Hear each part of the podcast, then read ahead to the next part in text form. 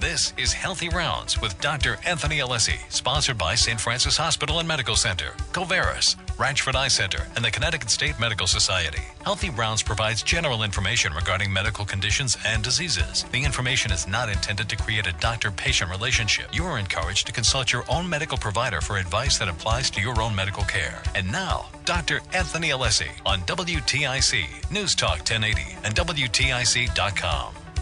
Welcome to Healthy Rounds, the show that provides you with up to date medical information and we answer all of your health questions.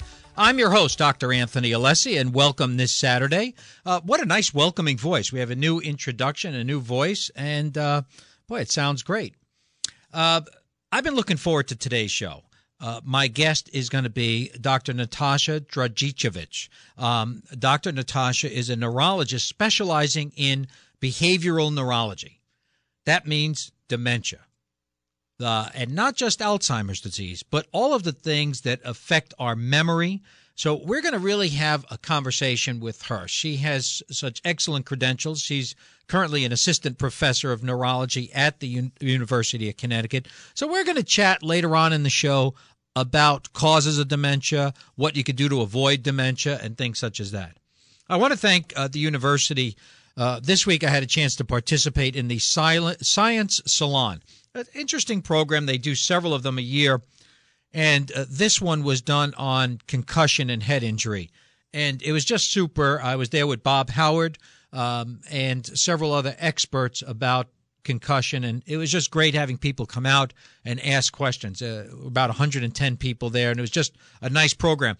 So, uh, you know, if you go to the UConn website, they have these periodically on different topics, and uh, it was really educational for all of us. And actually, it was held over at the Yard Goat Stadium, Dunkin' Donuts Park. Uh, I didn't realize they have you know facilities there for conferences all season. So again, it's a great facility because they thought about what are you going to do in the off season, and they had catering, and, and it was really just wonderful, wonderful setup there. February 10th, 1912. This day in 1912 was the day Sir Joseph Lister died. Very interesting. He was an English surgeon and he was the pioneer in antiseptic surgery. So right away we start thinking Listerine, right? I mean, it's the first thing that comes to mind. Uh, his work in 1865 was the use of carbolic acid as an antiseptic. So he was the first person to take Pasteur's advances in microbiology and apply them to the operating room he was able to dramatically reduce postoperative infections by using antiseptics and using what we call sterile technique. And, and it gave him the name of the father of, of modern surgery. And indeed, Listerine in 18 now Listerine's been around since 1879 was named after him uh, by Joseph Lawrence, who was the person who first produced Listerine because and they marketed it at that time as a treatment for halitosis, bad breath. So very interesting. Uh, and this is the day, February 10th, 1912, when he died, Sir Joseph Lister. Uh, it was a great story. I'm not telling you folks anything new. The flu has hit us hard. I mean, we're talking about 63 flu deaths in Connecticut alone. 52 of those are people over the age of 65. We've had 1,300 hospitalizations, 11,000 hospitalizations nationwide. But more importantly, 53 children are dead. Actually, that number has gone up in the last week. So we have more than 53 children who have died from the flu. What I really want to make sure people understand is it's coming back again. There's a new wave of the flu, a different strain, and it's just as deadly. Please, if you haven't gotten a flu shot, get it. It only takes two weeks for the immunization to kick in, and it'll be in time for the next wave that's going to hit us in March and April. So please, especially for your children, uh, get the immunization. Immunization's probably the greatest gift we have in medical science in modern times. So please take advantage of that. They're giving them out for free. It's not like a charge for it, but we have to protect the population, and that's the way to do it. Interesting article I read this week was about electronic device overuse in university students. They did this study in Hong Kong and they looked at students who were using their cell phones. They called heavy users for more than five hours a day and lighter users or moderate users for less than five hours a day. And what they did was they looked at their wrists, looking for carpal tunnel syndrome, basically an impingement of the median nerve at the wrist. And they found that students, so these are young people, these are not people who are arthritic and aged and been doing a lot of hand work their whole life. But instead, these college students were much more prone to have carpal tunnel syndrome, even at their young age, by repetitive use of these handheld devices for more than five hours a day. How do you get around that? You modify, first of all, how you use it, how much you use it at a time. Um, and, and honestly, voice texting works pretty darn well. And maybe it's time to start thinking about doing that a little bit more uh, in, rather than using your hands uh, a great deal. Another thing that came up in the news this week was the state of New Jersey is now posting a ban on menthol cigarettes. I, I, I guess uh, that we probably should ban all cigarettes, but they're going to ban menthol cigarettes, and they'll be the first state to do this. So I was curious as to why they chose menthol cigarettes. And apparently, because of the cooling effect of menthol, it allows people to the smokers to draw in more toxic substances and leave it in their lungs for a more extended period of time.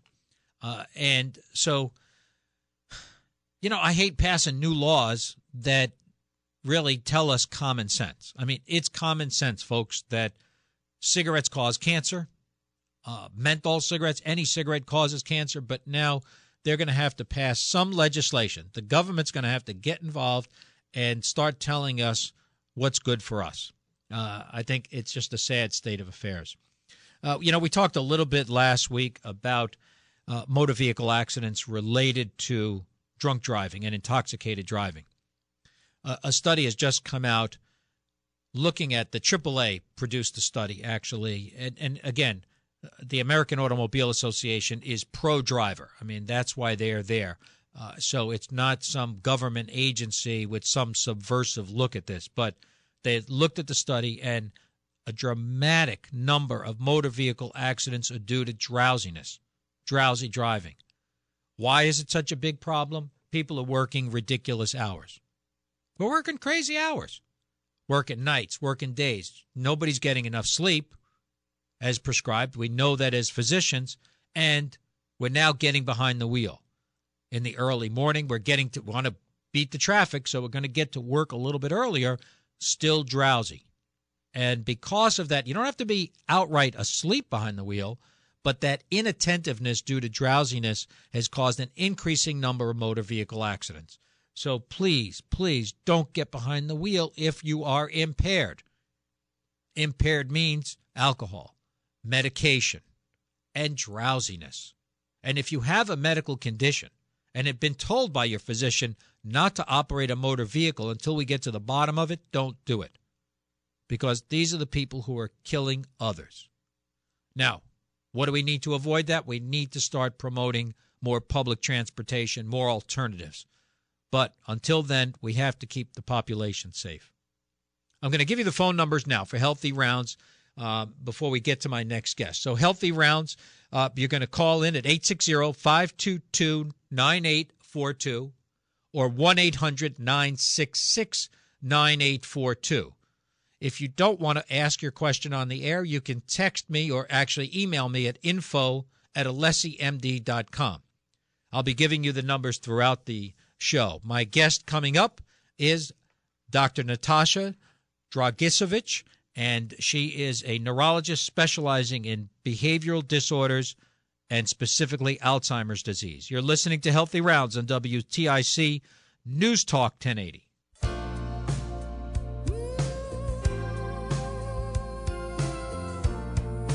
Those are the sounds of Patti LaBelle, who is at Mohegan Sun tonight. So if you're in the area and uh, still want to, I, I, don't know if tickets are still available, but get over to Mohegan Sun. There's always something going on, and I'm sure you'll enjoy yourself at uh, uh, such a, a, a great place. Uh, before we get started with my guest, um, we have a call. Uh, we have Jim from Torrington. Jim, you had a call about drowsy driving. Hi, yes, I did. I just uh, tuned into the tail end of your conversation, but I did want to mention that I've been finding myself shaking my head to stay awake as I drive behind the wheel in sales. I'm a sales guy, 35,000 miles a year or so driving. Wow. Finally rectified the problem. I'll be honest with you. The, uh, I found that I was just almost dehydrated an awful lot of my days driving down the road. It was just, just that simple. And I just, for other reasons, started to drink a lot more water, which I've been very negligent in doing for a bunch of years. And I have to say it's amazing the amount of, uh, I guess you'd say, the attentiveness, uh, much more attentive behind the wheel. Jim, uh, thank you for calling in. That's that's a great point. Um, you know, in terms of making sure you're adequately hydrated to stay more alert. That's super. Yeah.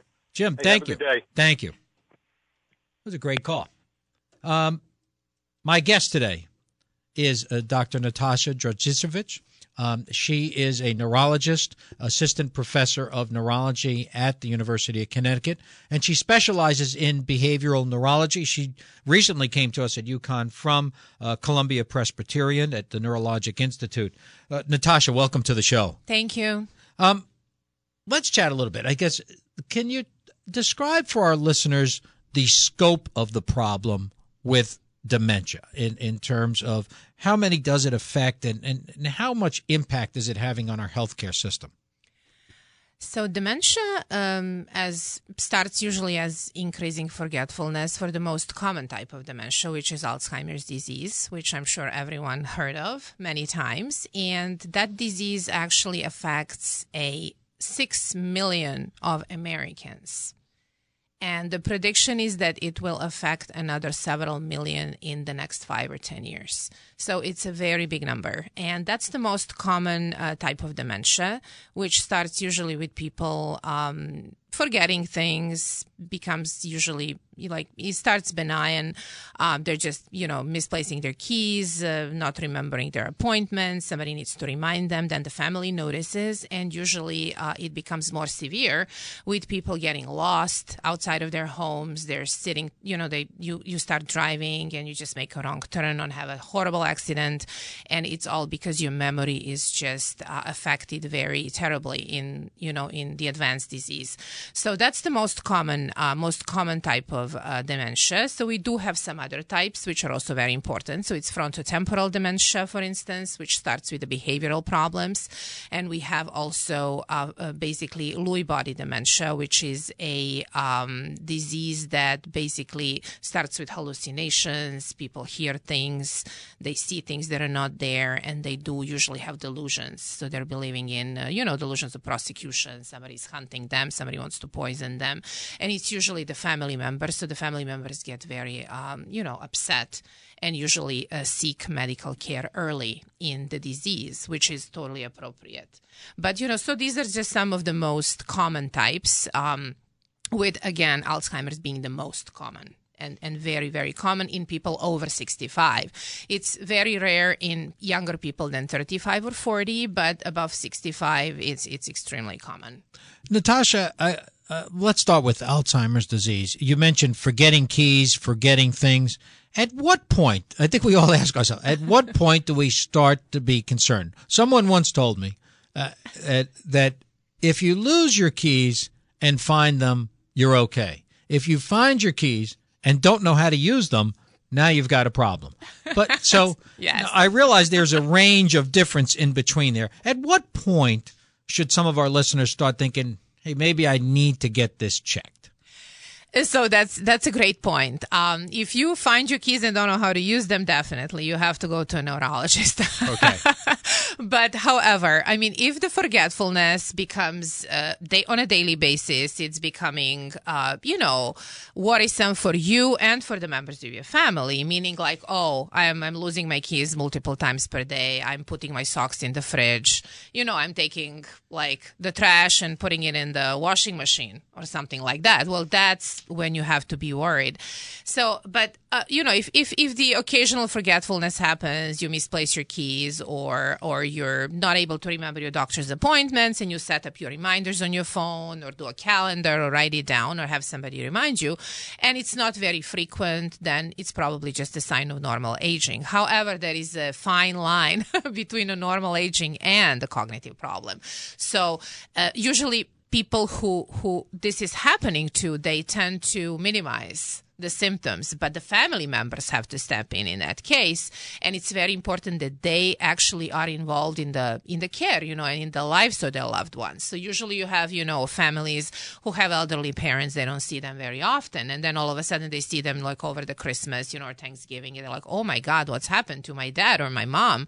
I mean, they don't even know what we're talking about. They keep asking same questions over and over, not remembering the answer. So that's probably when when the family starts worrying. So to avoid that and to basically, you know, start worrying when it should be and when, you know, we can have some interventions, it's usually early in the disease. Uh, that means being involved, you know, in the lives of your loved ones, especially if they're over 65 or having someone who basically monitors them on a daily basis, you know, for, for any, um, you know, major concerns. You raised two interesting points. Uh, usually, when families get together and they see someone has dementia, their first thought is, "Am I going to get it?" Yes. Uh, so, so let's let's talk a little bit about genetics and Alzheimer's disease, if you can. Of course, definitely. So, uh, again, like good news here is that very few cases are genetic, which will be like a relief for a lot of people, since that's the major question. Like, oh, I'm going to get it. My dad has it. My mom has it. No, likelihood is you will not get it unless you have two or more like immediate family members, meaning your, you know, your parents or your aunts, uncles, your grandparents who had early onset dementia. And that usually means early onset is somebody who is less than 60 years old. So if it's above 65 and it's sporadic, my grandfather had it, you know, I'm worried I'm, I'm going to have it, but he had his first symptoms at 78, then usually you will not get it. And it's, it's extremely rare to have that sort of genetic, um, makeup. But that being said, there is 1 to 2% of uh, genetic causes of Alzheimer's, which are linked to the specific mutations in genes such as presenilins, and that definitely deserves to be checked. We do have excellent genetic specialists, you know, in any of the university. I mean, especially UConn here, we do have a genetic counselor. And in case you do have more than two family members with an early onset dementia, definitely you can you can have uh, the genetic counsel and you can do the test. And definitely the mutation will be discovered. And then um, obviously there is a talk after that about expectations and, you know, early treatment and what needs to be done in case you do indeed have a mutation in one of these genes that can cause Alzheimer's.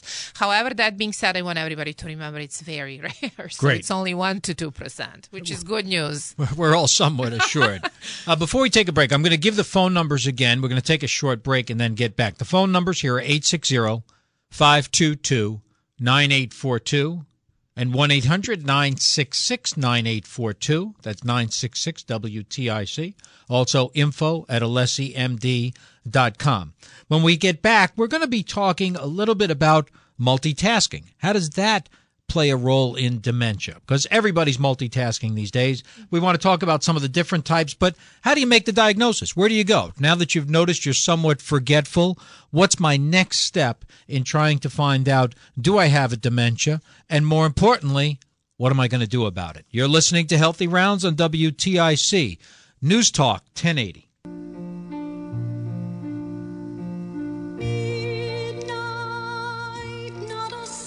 We're back on Healthy Rounds. I'm your host, Dr. Anthony Alessi, and today we're chatting with Dr. Natasha Dragicevic, and uh, she is a neurologist at the University of Connecticut, specializing in behavioral neurology.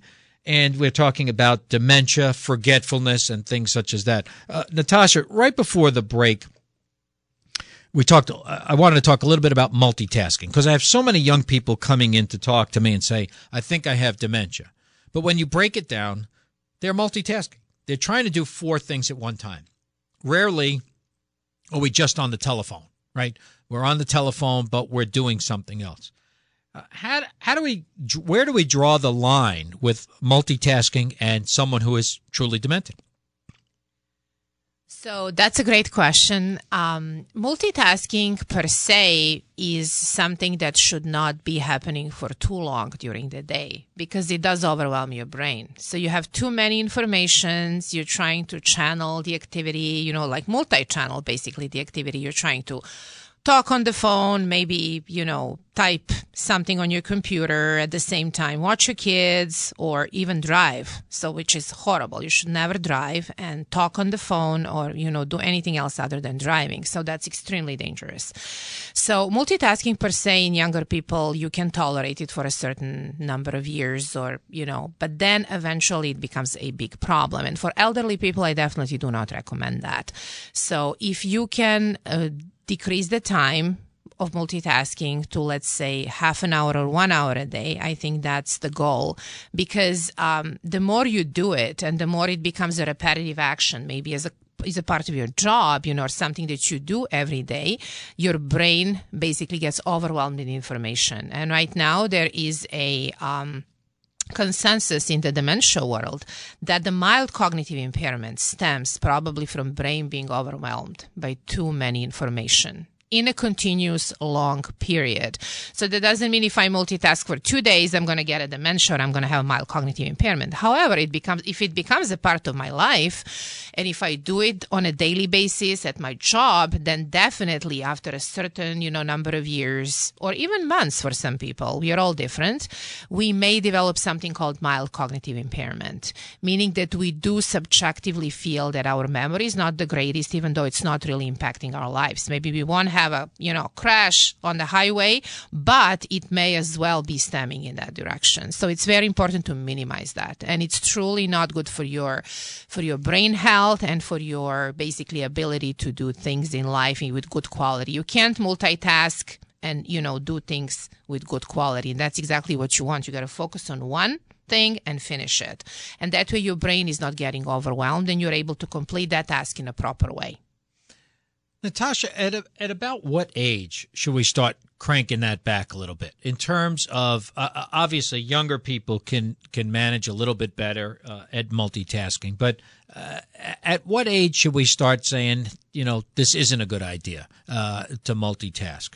Exactly. So um, I think probably at about 35 or 40, as you, you know, approach the middle-aged years, uh, everything starts to be a little more problematic than, sure. than it was when we were younger. I mean, when you're in your 20s, you're not thinking about that really. So you're just full of life, full of, you know, speed, and you're just going and doing things the way you, you want them to be done, and you're not thinking about consequences. However, like at about 35, I would say uh, things began to slow down with your health as well. I mean, you become a little slower and you need more time to focus on the task.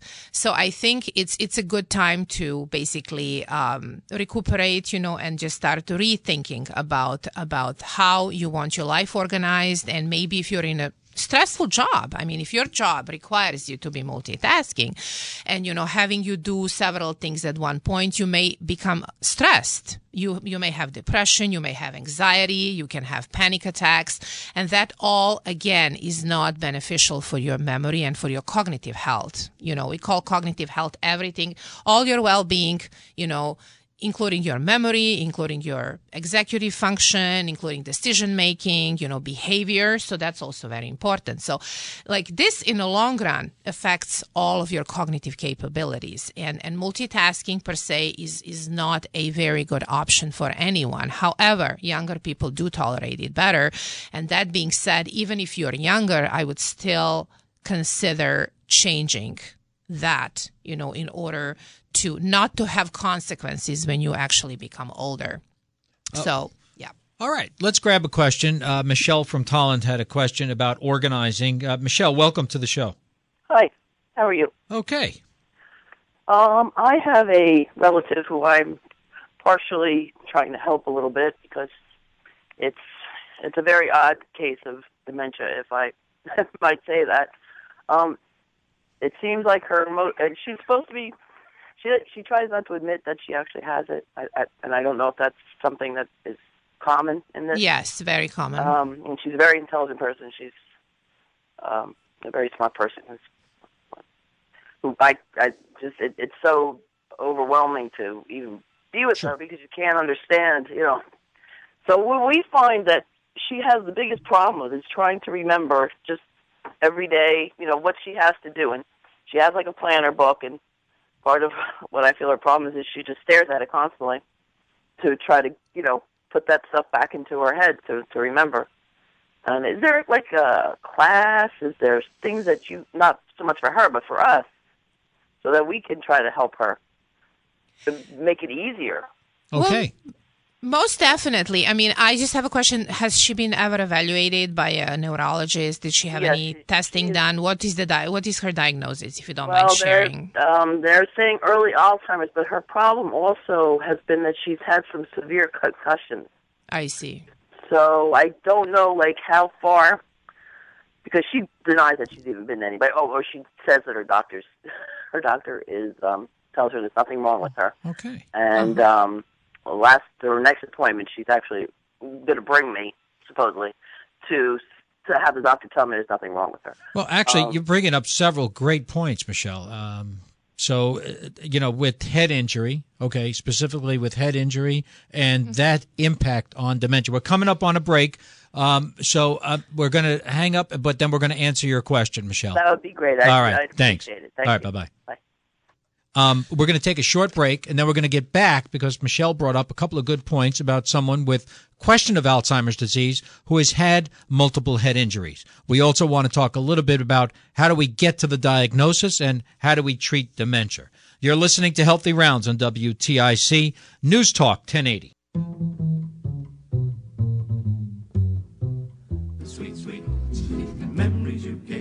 We're back on Healthy Rounds. I'm your host, Dr. Anthony Alessi, and we're in the final segment of today's show. And we're chatting with Dr. Natasha Dragicevic, and she is a neurologist specializing in behavioral neurology. So, Natasha, right before the break, Michelle brought up a couple of interesting points that I wanted to touch on. Um, one was uh, caring for someone who has a behavioral problem uh, in terms of cognitive difficulty or changes in their overall behavior, who may have had concussions in the past. Everybody was hearing about CTE. Everybody is starting to panic if they've hit their head in the past about CTE. And I know a lot of your research was done in this area. Can you talk a little bit about that? Yes, definitely. So uh, again, concussions they do not help memory. However, it's usually reversible, meaning you get back to your baseline. So if you hit a, hit your head several times, you will eventually get back to your baseline. It just takes time. However, that being said, everybody knows about Muhammad Ali and several great athletes who basically brought, you know, began to actually develop diseases such as Parkinson's disease and Parkinson's disease dementia, which is another cognitive uh, disorder of patients who do have Parkinson's disease. So they do tend to have also memory loss and, and some other some other uh, symptoms. So that being said, a repetitive concussion throughout your entire life probably have more impact towards your cognitive health and uh, the risk of developing dementia as opposed to like a hit here and there like i hit the ceiling i was fixing something or you know things like that so um, you should not be worried if you just have a brief hit on the head so that should not be worrisome for you because people usually get back to their, their baseline pretty shortly. Like by six months, you should be back to your normal functioning, thinking, you know, your normal life. Um, moving ahead. So someone comes to see you.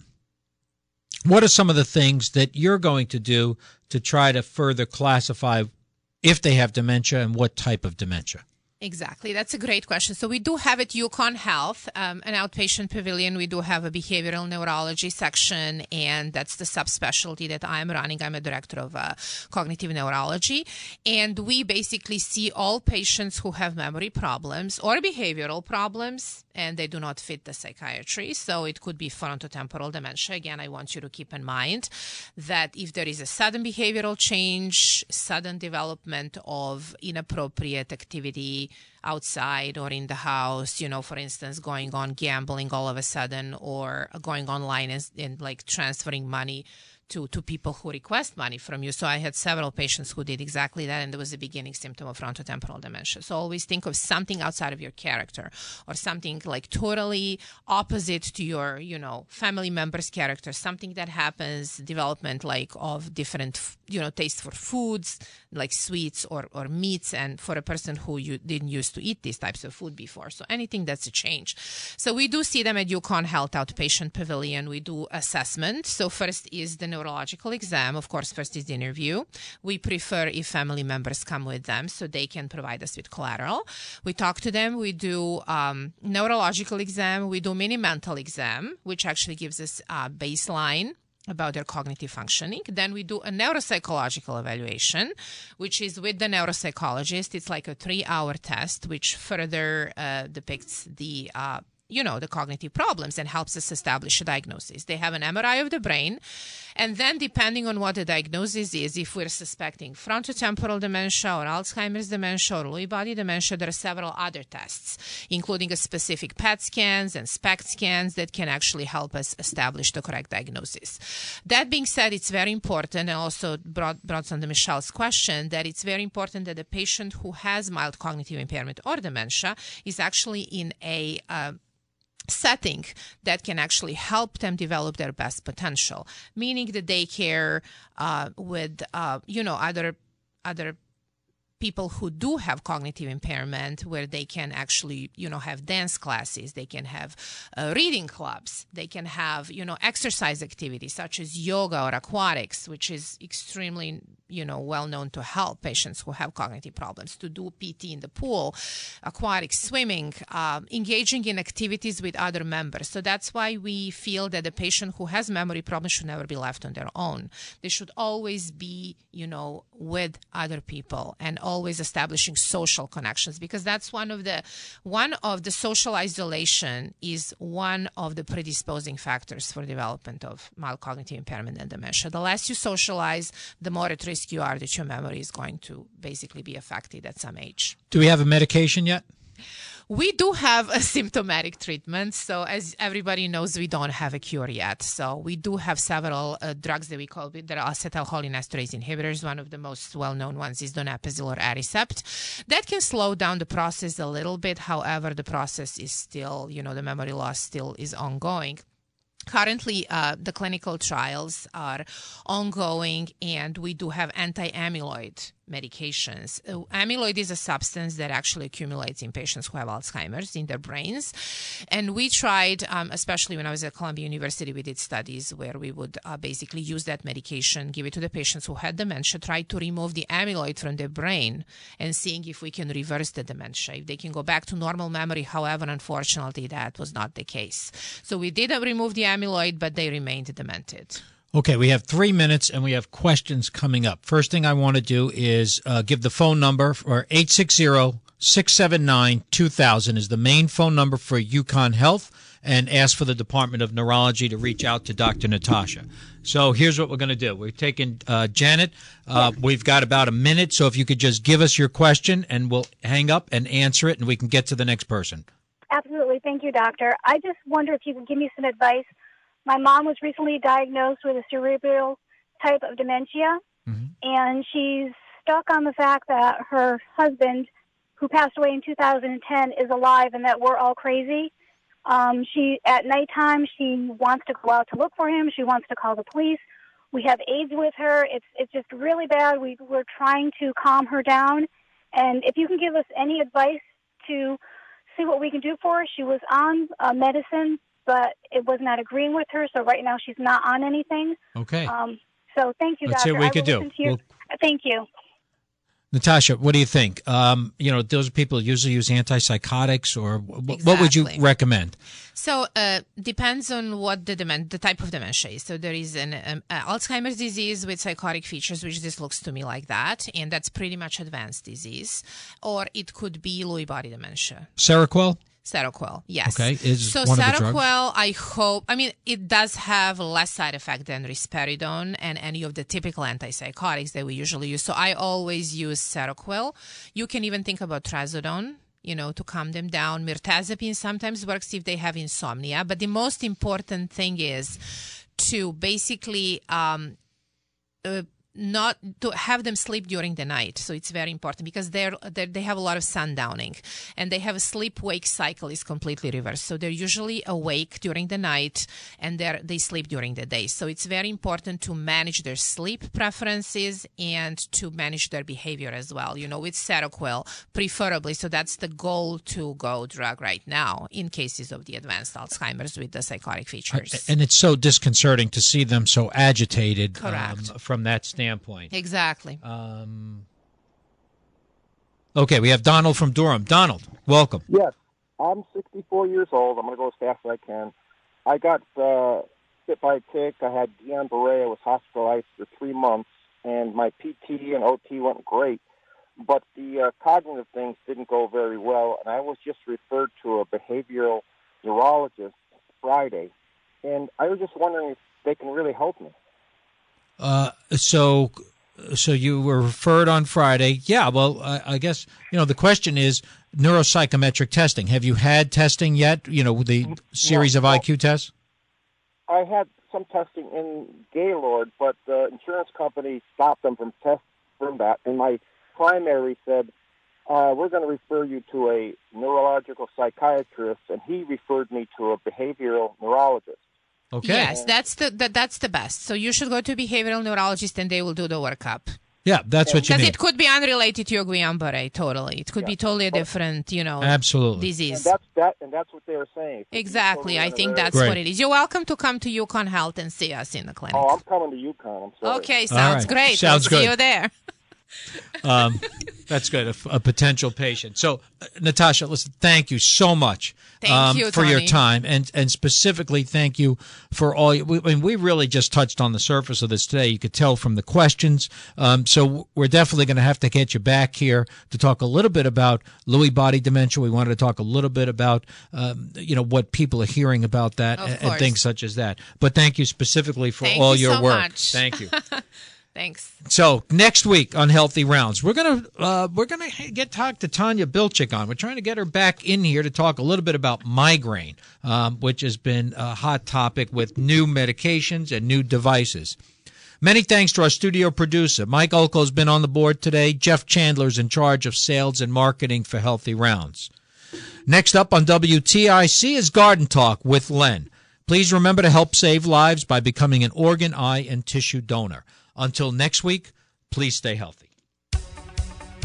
This has been Healthy Rounds with Dr. Anthony Alessi, sponsored by St. Francis Hospital and Medical Center, Ratchford Eye Center, Covaris, and the Connecticut State Medical Society. Be sure to tune in next Saturday morning at 11 for more Healthy Rounds on WTIC, News Talk 1080, and WTIC.com.